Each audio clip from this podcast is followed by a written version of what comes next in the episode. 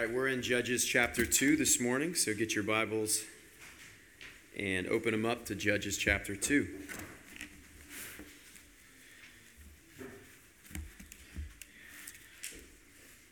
I'm going to invite you to stand. We're just looking at the first five verses of Judges chapter 2. So why don't you stand up and I'll read for us these five verses in the first little portion of Judges 2 here. This is the active and living word of the Lord. God says, Now the angel of the Lord went up from Gilgal to Bochim, and he said, I brought you up from Egypt, and I brought you into the land that I swore to give your fathers. I said, I will never break my covenant with you, and you shall make no covenant with the inhabitants of this land. In fact, you shall break down their altars. But you have not obeyed my voice. What is this you have done? So now I say, I will not drive them out before you, but they shall become thorns in your sides, and their gods shall be a snare to you. As soon as the angel of the Lord spoke these words to all the people of Israel, the people lifted up their voices and wept, and they called the name of that place Bochim, and they sacrificed there to the Lord. Y'all can have a seat. Let's pray together. God, you tell us that the grass withers, the flower fades. You tell us that uh, everything really will fade away except for your word. Your word will stand forever. Uh, there are so many things in this life that seem fruitless, they return to us void. But you say that your word will never return to you void. And so we pray that our our experience this morning with your word would be aligned with that truth, that it would be fruitful, it would be transformative, it would be enlivening, it would be nourishing. And we ask this in the name of Jesus. Amen. So, you've probably had experiences like this in your life from time to time where you found yourself unexpectedly in the midst of an awkward situation, an awkward confrontation, perhaps. It can really crop up at any moment. It can happen when you're out in public. Let's say you're working on your laptop at Starbucks. You know, they put the tables kind of close together at a lot of coffee shops. And so it's almost like you're sit- sitting with people sitting next to you sometimes. And I don't know if you've ever had this experience, but maybe the people next to you are having kind of a heated conversation. Like maybe one person is confronting another person on some, some relational issues, something that's kind of intense. Or, or maybe it's something like, hey, I think we should break up. Or, or maybe it's an employer talking to their employee and they're taking them out for coffee to let them know, hey, we're going to have to let you go. And you're, you're sitting there, you know, trying to mind your own business, but it's, it's awkward. You're sort of enveloped into this, this confrontation. Or maybe it's a more intimate social setting, um, like on The Office when Michael and Jan host the dinner party. Remember that? They have, they have a lot of awkward moments, lots of conflicts crop up in front of all of their dinner guests. They argue about, you know, are we going to have kids or are we not going to have kids? And everybody's just sort of sitting there, weirded out and feeling very uncomfortable. Um, Jan is still clearly infatuated with her former assistant, and that bothers Michael. He's insecure about that, and that's awkward. And just all these weird confrontational vibes. Well, that's kind of what we're experiencing here in Judges chapter 2.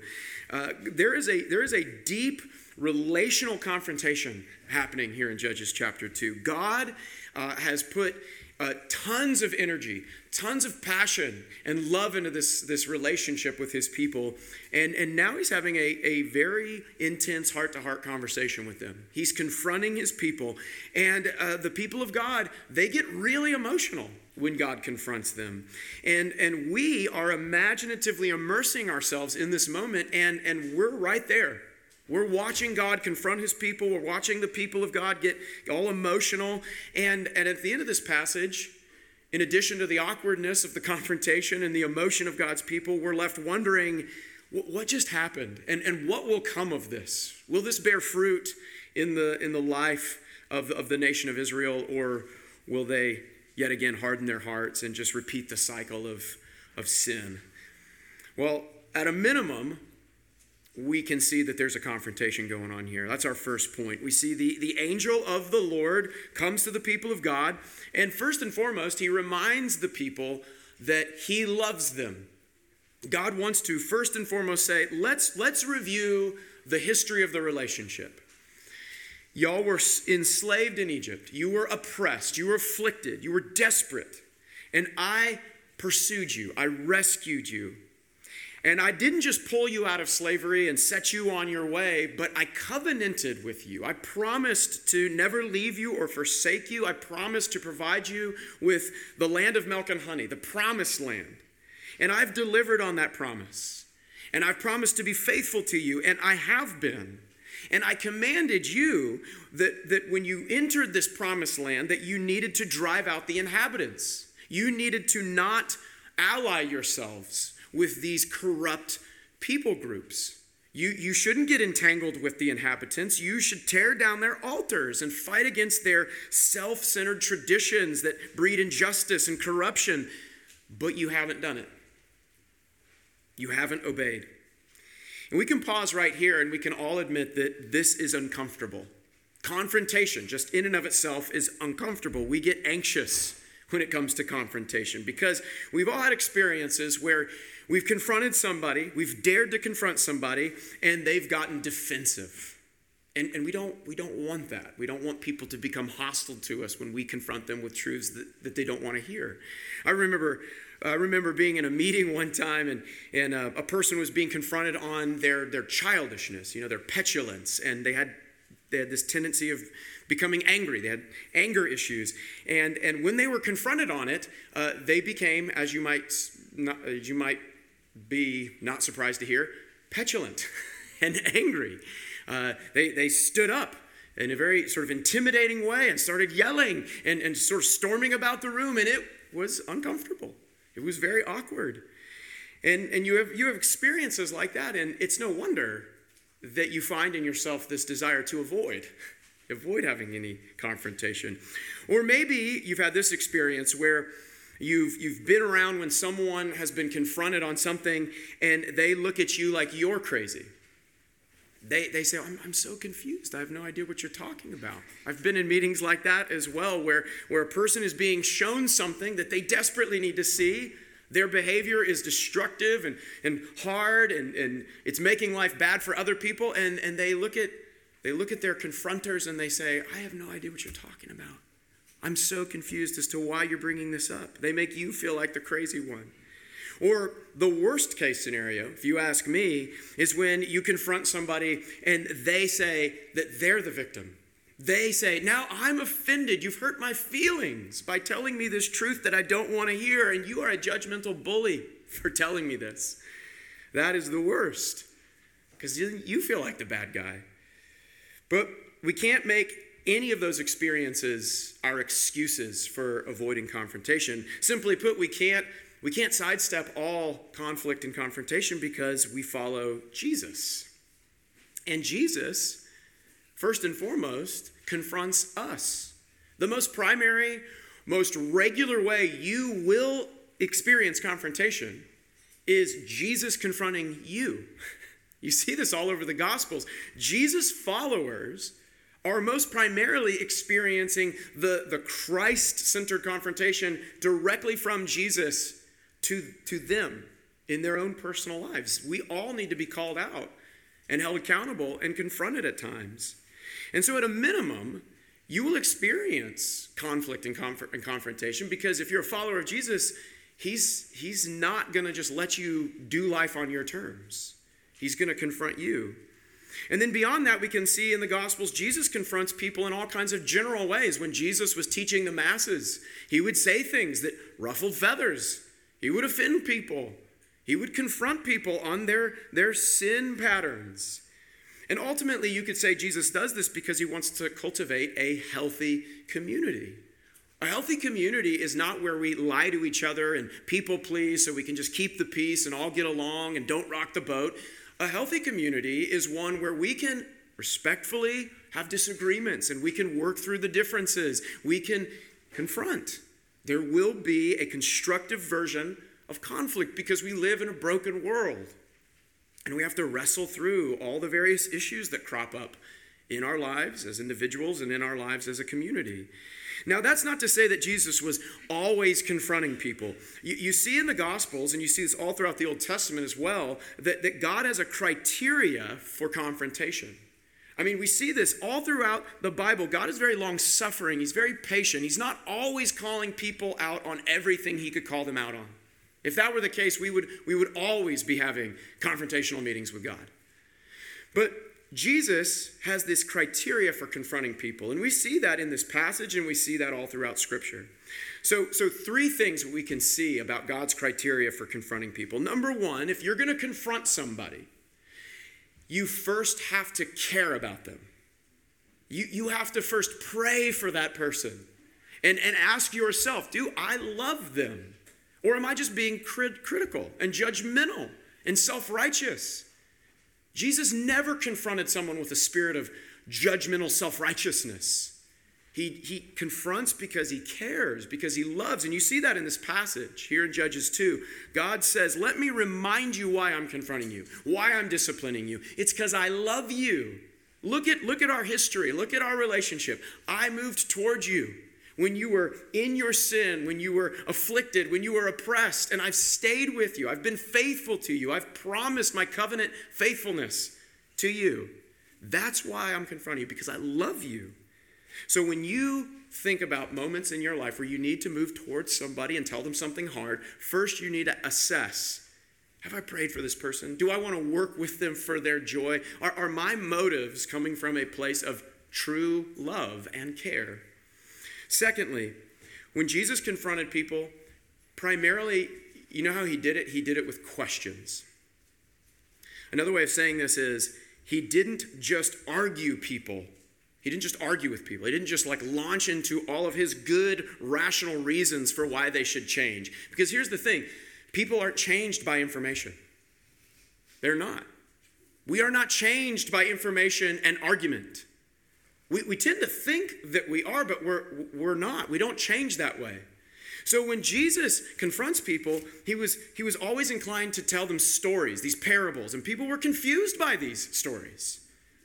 And that was on purpose.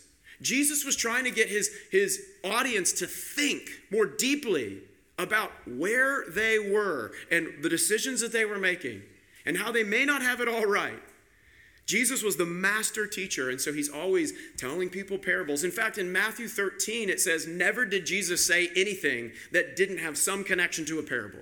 He only, always, and forever taught with these confounding, confusing parables that begged all kinds of questions. God in Scripture is called Wonderful Counselor. What do counselors do?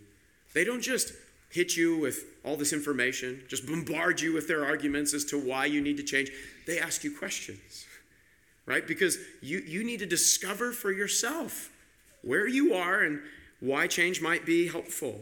So here in Judges 2, we see a question.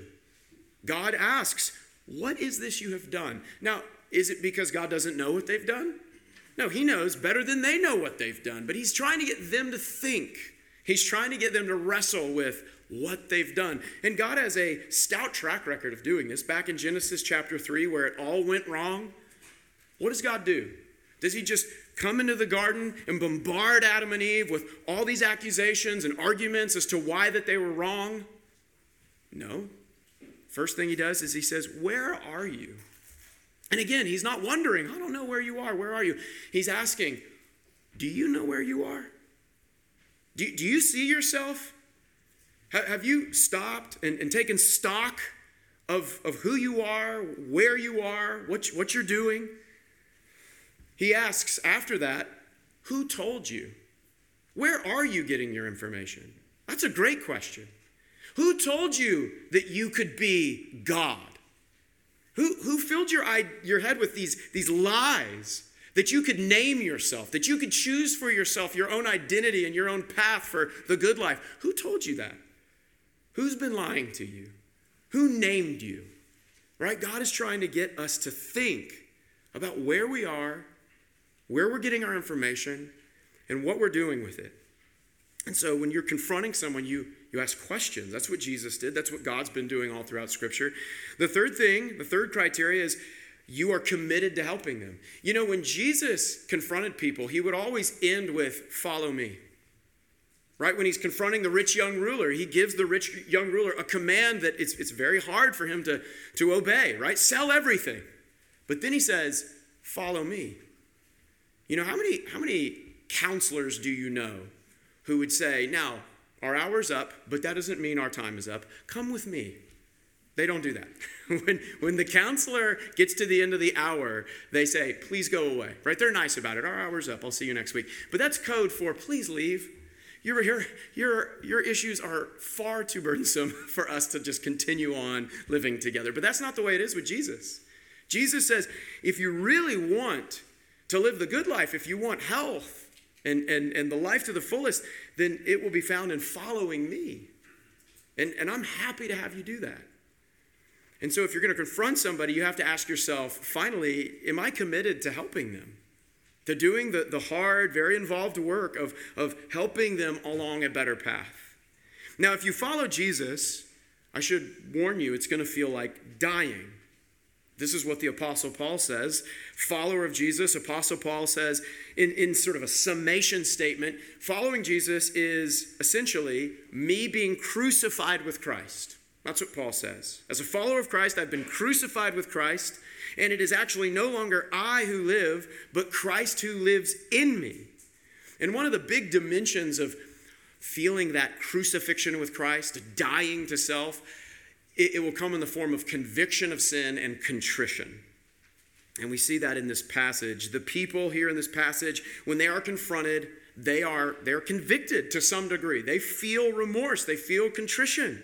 They lift up their voices, they weep, they name the place of the confrontation, Bochim, which means weeping, the place of weeping, and they offer sacrifices to God. So, at a minimum, the people of Israel feel some kind of grief, some level of conviction and distress.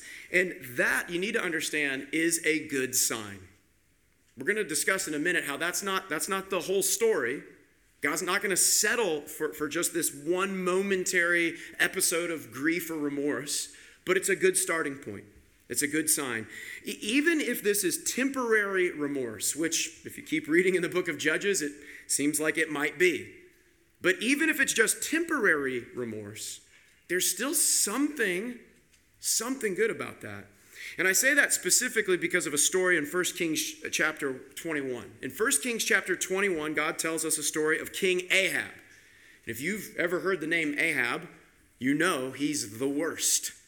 One of the most corrupt, hard hearted, evil kings in all of Israel's history. Ahab is horrible.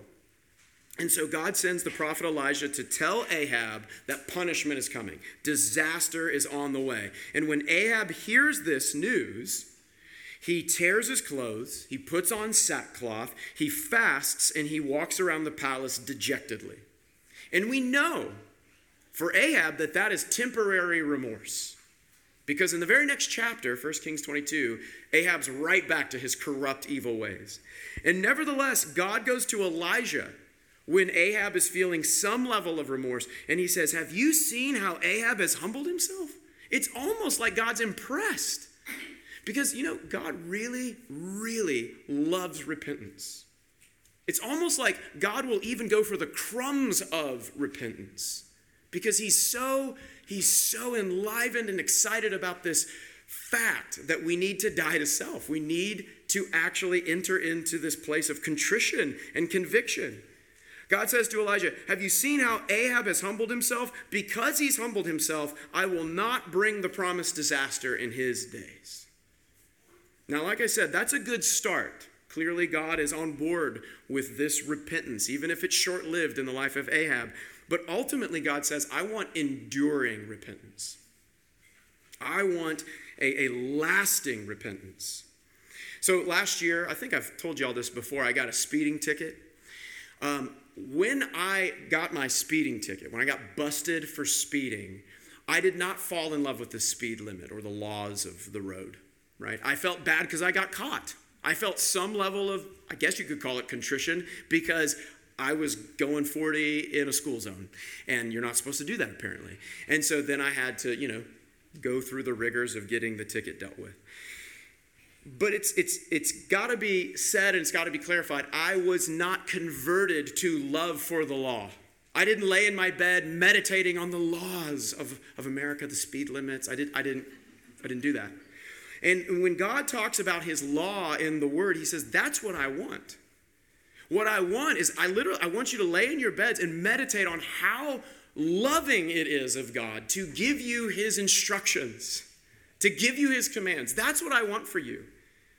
And so I will settle for nothing less than that ultimately. God describes what he wants in 2 Corinthians 7, Paul's letter to the church in Corinth. This is what God wants. Paul had offended the church in Corinth.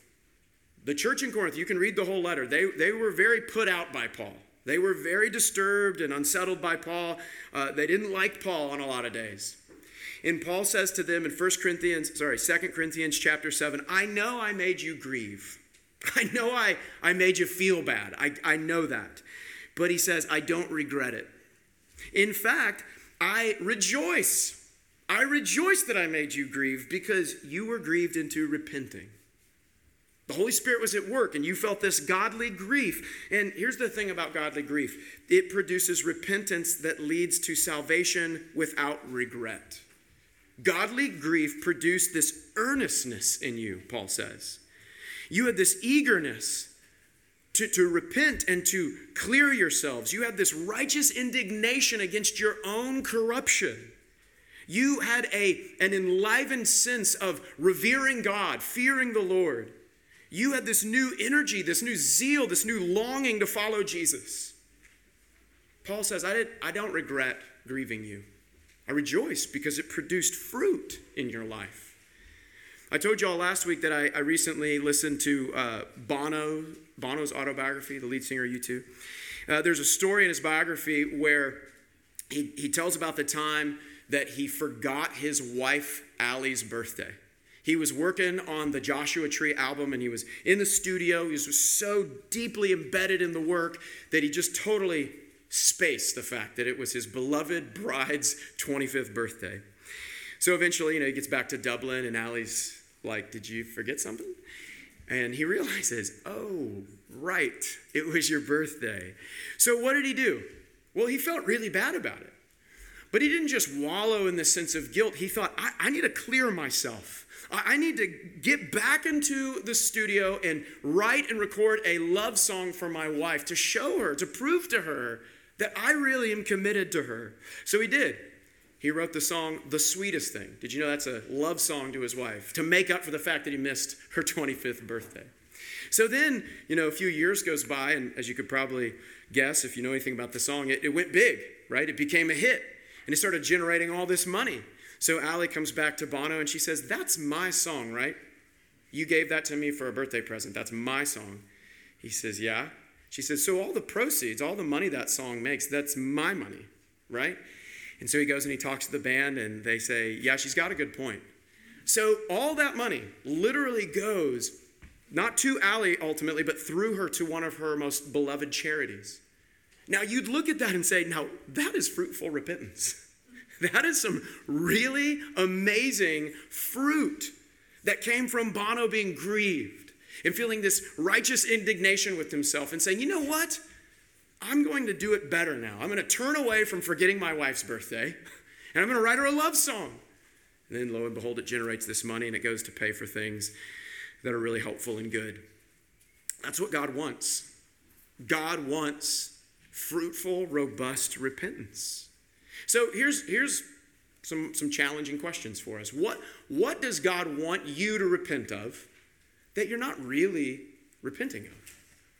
And if, and if you press yourself on it, you think, you know, I don't know if I'll ever repent of that, really. What would that be for us? It would be stuff like gossip. Are you really going to repent of gossip? I mean, if somebody overheard you gossiping, like the person you're gossiping about, you would feel momentarily remorseful. You'd think, oh, I feel like such, such a bully for having said that within earshot of the person. But then a few days, a few weeks goes by, and it's just too hard not to. Gotta get back to the gossip. Gotta, gotta hear about what's going on and share those juicy nuggets of gossip. we go for it. It's, it's hard to really repent of that. What about greed? It's hard to repent of greed. If y'all came over to my house and, and we walked into my closet and you said, Wow, you are greedy. What are, I know you. I don't see you wearing like half of these clothes, these shoes. I mean, you're just hoarding this stuff. You are such a materialist. You're just hoarding all of this material wealth. What are you doing? Well, I'll feel a little bit, you know, stung by you. I'll feel a little bit like bristled by what you're asking about or, or confronting me on. But, you know, give it a few days. I'll be right back at it. I'll be shopping again in no time. Right? Accumulating more stuff that I really don't use and I really don't need. It's hard to repent of our greed. We, we just want more stuff. We medicate ourselves with stuff because we can, we can control it right? We can, we can feel like we have some measure of predictability and control. That's why we're materialists. What about being overly sensitive? We, we like to take offense. We like to be the victim, right? In our, in our cultural moment, being the victim is like super valuable currency. If you can convince somebody that you're the one who's been wronged, you're the victim, then they'll listen to you, right? They'll, they'll really, they'll coddle you and comfort you, and you'll get all this attention and validation. I have a book recommendation for you. We're still in January, so if you make book lists like I do for 2023, put this on your book list. It's a book recommendation I've made before. It's called Unoffendable by Brant Hansen. If you've if you've read this book, you need to reread it. If you've never read it, it's it's fantastic. And it's just all about how we just love to be sensitive and to take offense. We are just take offense junkies. We love to be offended. And we are we are just making our life sour when we do that. We're not doing that because we're pursuing the joy of God. We're doing that because we're sort of masochistic, right? We're, we're inflicting ourselves with this torment. That's what we're doing when we choose to be offended all the time. So, the big million dollar question is how do we actually change? How do we actually change? Uh, that's a question this passage actually prompts us to ask in a big way. I mean, did the Israelites really change? When they were confronted by God. And I think the first thing we have to say in response to this question, how do we actually change, is that's a good question. It's complicated, it's confusing. Look at, look at what the people do here in verse 4. They lift up their voices, they weep, they name the place of the confrontation Bochim, which means weeping. They sacrifice to the Lord, but you're left wondering did they really repent? Did they really? And you know, a lot of the time we look at other people's lives and we think, well, if they would just do this, then their lives would be better. If they would just repent, it would be so simple, so easy. But we don't do that with ourselves. We, we wrestle with this in our own individual lives. We wonder a lot of the time about ourselves. Like, am I really being impacted by the supernatural, living and active Word of God? Because if it's supernatural, if it is the active and living Word of God, it should be changing me in ways that are, I would suppose, or, or assume, more dramatic than what I'm seeing on a day to day level in my life. You know, we, we, we can read this, we can memorize this that repentance is where a sinner has this true sense of, of their sin and, and the grievous nature of their sin and a true sense of the mercy of God. And we hate our sin and we turn from it and we run toward God with full purpose to obey Him and, and zeal to, to have this fresh commitment to Him. But then we look at our real lives and we think, it's just not that simple. It's not that easy. So, what would Scripture say? What does repentance look like as we look at all the stories that God presents to us in Scripture? Well, number one, it looks like endurance. It doesn't look like crossing the finish line. Not in this life. It looks like endurance. So I need you to imagine for a second an ultra marathon, not 26.2. We're like 130, okay? 130 mile foot race. That's the race set before you as a follower of Jesus. The, the book of Hebrews says, run with endurance the race that is set before you. And that race is an ultra marathon. So the name of the game is keep moving. God, God is not saying, now do this at a seven minute per mile pace. No, no. You can do it a, at a 17 per minute mile pace if you need to. The, the point is, are you, are you moving in the direction God wants you to be moving? If you run an ultra marathon, you're going to do it slower than maybe you want to do it. There are going to be times where you're running at three in the morning and you're hallucinating. You're, you're not really sure what's real, right? You're sleep deprived, your body's breaking down. And you know what? That's evidence that you're actually in the race. That's not a bad thing. That's actually a weirdly comforting thing. Because if you feel like it's grueling, it means you're actually participating. You know, if you're running in an ultra marathon, you do need to stop and take a break every now and again to hydrate, to get a snack, right? To, to replenish some of those calories that you're burning. Doesn't mean you're stopping forever, but you're stopping for the purposes of rehydrating so that you can keep moving. You know, when you when you run these long foot races, sometimes you get lost. Sometimes, especially in the dark, you get off the trail. And then part of your race, running with endurance, is first finding your way back to the path you're supposed to be on. And that's how life really feels, doesn't it? You feel like sometimes I feel like I'm going crazy, I'm hallucinating, I'm just really slow, I feel sluggish, I feel lost. And God says, All of that's great. That means you're running with endurance the ultra marathon that I have commissioned you to run. The one thing you cannot do is quit. That's the one thing you can't do. You can't say, I'm done. I will no longer be a participant in the sanctification process that God has ordained for my life. You can't do that. If you're in something hard, you stay in it because God has this, this desire for you to run this race. Now, when you run an ultra marathon, uh, perhaps y'all know this, you don't do it alone. You, you have people who meet you at like the aid stations and maybe run sections of the race with you. The, the fact is, you're going to feel really desperate and weak and needy all throughout this race. And so you're going to need help. And so we see that in a big way all throughout Scripture. Paul says it like this in Romans 7 as a committed, mature follower of Christ. Paul says, You know what I often find in myself? I, I find this I find the desire to do what is right, but not the, the ability to carry it out. That's what I find. I find that the good I want to do, I often don't do that. In fact, I'm still doing evil. I'm still being selfish a lot of days. Paul says, Wretched man that I am, who will deliver me from this body of death? Who will save me from myself? And then he, he goes on to say, It's, it's got to be Jesus. It's got to be Christ. That's the only way I'm going to make it. And that squares up with what Jesus says in the gospel apart from me, you can do nothing. So, real change can only happen if you're with Jesus.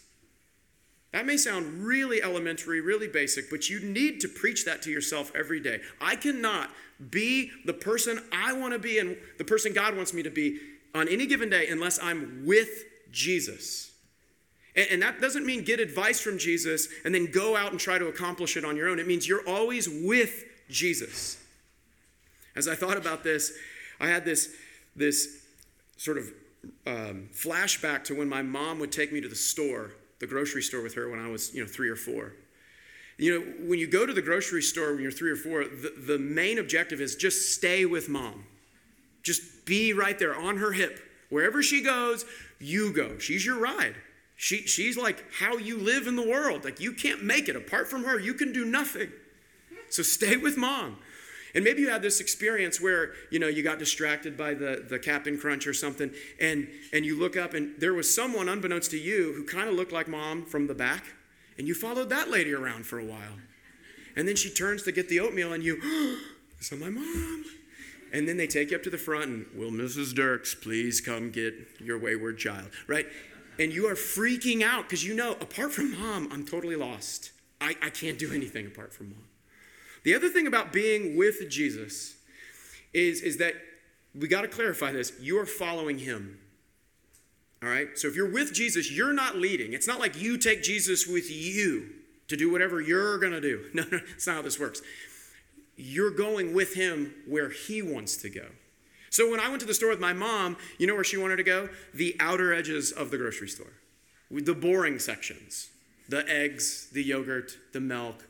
I think, I think the most exciting thing we ever got near was the bacon. And then we, we finished with the worst part, the produce section. And where did I want to go? I wanted where the Captain Crunch was. I want to go to the middle aisles where all the sugar gets sold. But we don't go where I want to go. We go where mom wants to go. And so Jesus says, You know how you really change?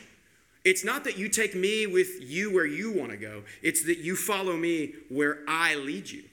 So in Judges, where, where is God leading the people? He's leading them into the promised land, and he's saying, Now I'm leading you to do things that feel unsafe or senseless to you. Like it feels more sensible to the Israelites to, to make alliances with the inhabitants, to not drive them out. That seems more sensible to them. But God says, That's not how we're doing this. We're not doing what makes sense to you or what feels safe to you. You're doing what I say. And it's the same way with Jesus and his disciples. If you look back at the Gospels, where did Jesus lead his, his team of disciples? Well, he had this group of 12 Jewish men, and they were indoctrinated from the earliest of ages. Uh, they were told, You never ever go near Samaria. Well, then along comes this rabbi, Jesus, and he's like, All right, boys, today we are going to Samaria. And we're going to talk to this, this woman, and she's got kind of a sketchy reputation, and it's, it's, it's just all gonna feel very unsettling and unsafe and socially unacceptable. And yet, if you're following Jesus, you're going where he's going. Right? He's going to take you into situations that don't feel logical, that don't feel safe to you. Jesus hung out with lepers. You weren't supposed to go near lepers. And yet Jesus would go near them. Jesus would go to tax collectors' parties. And, and we know that his reputation was, sort of took a hit for this. People said, well, he's a drunkard and a glutton. He can't go there. And Jesus said, this is where we're going. Jesus went to Simon the Pharisee's house for a dinner party. So if you're if you're really unnerved by self-righteous, uptight, stuffy people like Simon the Pharisee, guess what? If you follow Jesus, sometimes he's going to take you to have dinner with those types of people. He'll take you to all these different places that you really don't want to go. But that's how you're really changed. You follow Jesus, you're with him all the time. And last but not least, it's not enough to simply follow Jesus. You can't just follow him, you have to love him. That's what he says. Back in Deuteronomy chapter 6, he says, You have to love me with all your heart, with all your soul, with all your might. You can't just follow me. I, I insist that you love me. Thomas Chalmers, uh, sort of old Puritan guy, he had this expression. He said, You know, there is this, there's this phenomenon of the expulsive power of, of a higher affection. So we're talking about, you know, how do I need to change? Specifically, how do I need to not do some of these things that I'm inclined to do? They're not healthy, they're not good, but I just keep doing those things. How do you expel those things? How, how do you cut them off? You can't just decide to do it, you know, conjure up the willpower you have to be more in love with something else that forces you to expel that thing. So, a good example of this is kids. For y'all who have kids, we're, we're all selfish, and none of us graduate from selfishness in this life. We all struggle with this our entire lives. But your selfishness will take a major hit when you have kids. Because there are things your flesh will just want to do that you can't do. Because if the kid is crying at two in the morning because they need to be cleaned up, you can't say, well, they'll just, I guess that's their problem. No, that's your problem. They will scream their head off until you get up and you clean them up or feed them or whatever they want. You're doing life on their terms. You, you can't be selfish, right? You, you will feel some measure of sanctification in a palpable way happening in moments like that. And here's what's amazing is that really, on some level, you're doing it because you really do love that kid. Right? You love them. And so you're willing to do these hard things and experience the, the, the mortification of your selfishness because there's this higher affection in your life, these, these precious children. Children will expel your idolatry of logic. When you have kids, you're going to start watching all these Disney movies. They're not logical, they're about fantasies and princesses and, and magical realms. And then the most illogical thing you'll do when they hit the age of about six or seven is you will drive to Orlando in the summer and you will pay through the nose to stand in line in the humidity and heat. Are, why would you do that to yourself? Because you have kids because you have this higher affection that's driving you to do something that is totally crazy and illogical. And God says, That's what I want. I want you to be so fixated on my love for you, so defined by my love for you, that you in turn really do love me with all your heart, with all your soul, and with all your might. And that's how you truly change. Let me pray for us. God, we ask that you would cultivate this kind of love in us. Uh, we know because you make it really clear in Scripture that this love doesn't come from us.